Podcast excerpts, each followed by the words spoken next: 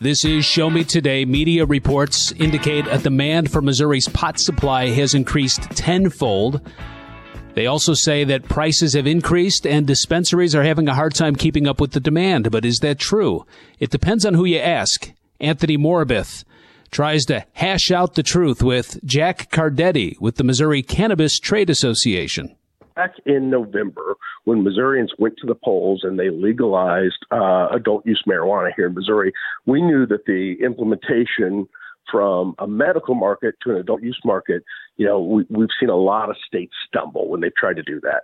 Well, fast forward 87 days later, and that's when the first uh, adult use sales took place in Missouri. And in the month of February alone, February being the shortest month of the, the year, and them not being able to sell the entire month for adult use, um, $103 million worth of marijuana was sold at Missouri dispensaries. And so we think that's a testament to the program that was built by the 200,000 Missouri patients and the small businesses that support them.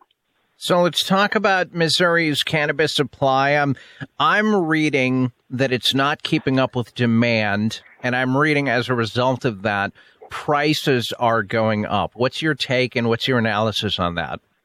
Yeah, sure. Back in 2022, um, the Missouri Cannabis Program produced 92,000 more pounds than it sold. So there was a significant oversupply in the market uh, back when we were a medical program. Fast forward to today, and obviously the demand uh, has increased. And so what we're seeing though is, you know, a lot of people have predicted huge, uh, price, uh, sp- you know, pr- uh, spike in prices. We haven't seen that. At most, what we've seen is five to ten percent, and we even think that is a fairly short-term phenomenon. What you have here is Missouri has licensed 50 cultivators around the state to, to grow uh, marijuana in Missouri. They've also, uh, and those are up and operational. Another 17 have their licenses and are currently uh, starting to produce but haven't hit the market yet. Uh, in addition to that, a lot of the 50 cultivators here um, weren't producing at their maximum capacity because of those oversupply issues in the medical market.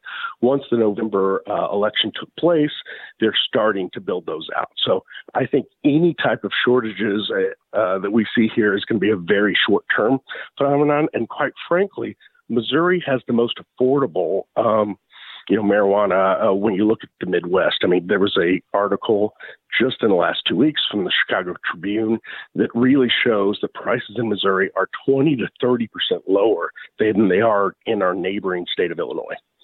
On that same note, I would have to assume that there have been that uh, one of the reasons why demand has increased so much is because you have states like Illinois, where, as you said, the, there's a big price differential, but also, at the same time, the, the other neighboring states haven't legalized it.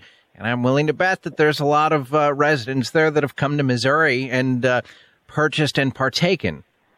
Yeah, we're particularly seeing that obviously on the western side of the state, where you know around State Line Road in Kansas City, where Kansas obviously doesn't even have a medical program. So we certainly are seeing some Canada, uh, Canada tourism come over the lines. But one of the things we're seeing in St. Louis is actually Missourians staying home and purchasing it here.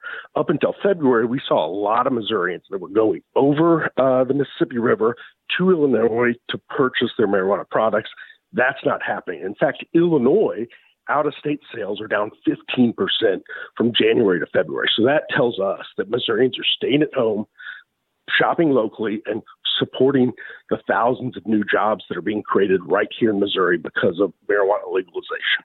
So let's talk about the supply. You had brought it up previously. Are there problems getting supply? And um, what was the supply then, and what is it now? And now that we're talking in April.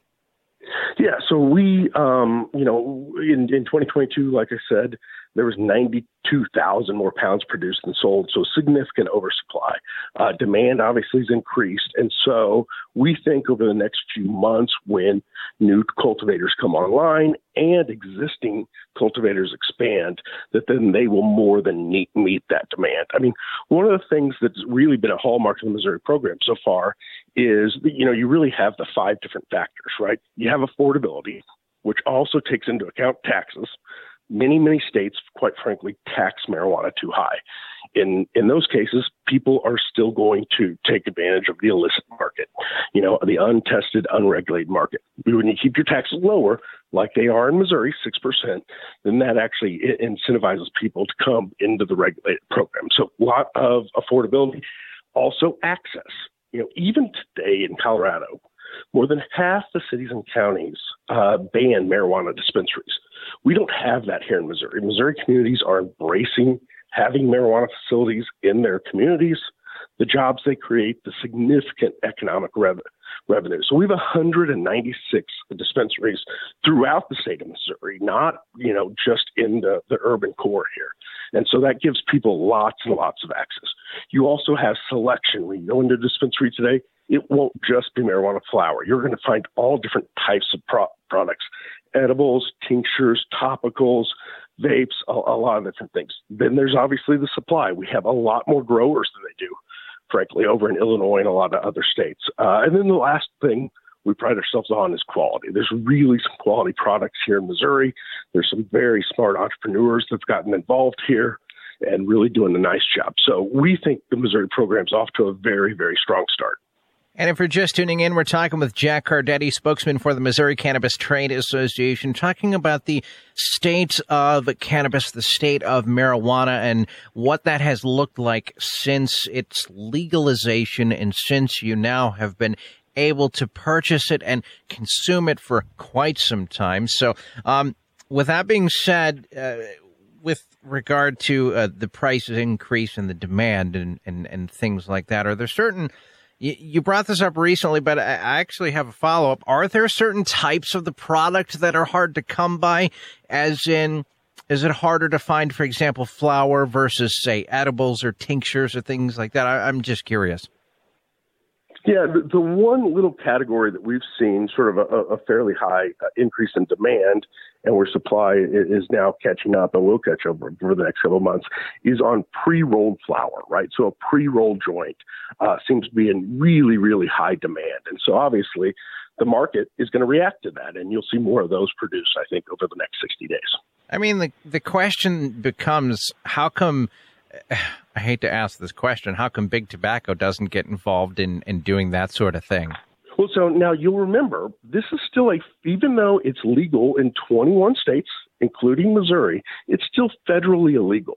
What that means is that everything, all economic activity, all activity in growing, manufacturing, and dispensing the products all must take place inside Missouri's uh, state lines, right? So you wouldn't see somebody producing something in one state and bringing it across to sell it in another state. That can't happen as long as this is federally illegal other things I wanted to ask you in regard to some of the stories I've been reading to sort of uh, offset the price increase and uh, the cost of producing and things like that. I was reading the cultivators have basically chosen to turn off their grow rooms, trim staff, uh, things like that. It seems like each cultivator is kind of dealing with it uh, differently. What do you think?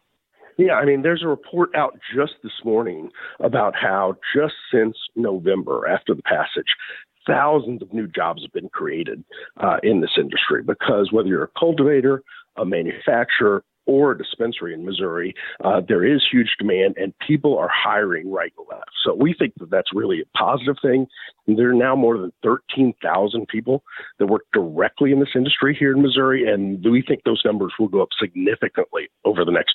So I think a good question and discussion to conclude this uh, this interview would be: prices have gone up, demand has gone up, but it's not as bad as what some people are making it out to be, right? Yeah, and in Missouri, quite frankly, still far more affordable than it is in over in Illinois uh, and, and our neighboring state. This is a customer friendly program here in the state of Missouri. There are low taxes. There's lots of access. I mean, one of the things that you see in states, right, is that while they legalize it, they really leave it up to the cities to determine whether or not they're going to have dispensaries in their communities. And so, what you end up having in a state like Colorado, where it's still legal, is some people still have to drive a couple hours to access a dispensary. We're not seeing that here in the uh, state of Missouri because there are 196 dispensaries. There's plenty of access out there. When you get there, there's plenty of selection. Uh, and quite frankly, the prices are very, very affordable in comparison to other states. So it's something we think is working well. I think that's why you saw the, the excitement around the, the, February uh, opening up of sales, and we think that excitement will only continue to increase. This is Show Me Today, the voice of Missouri.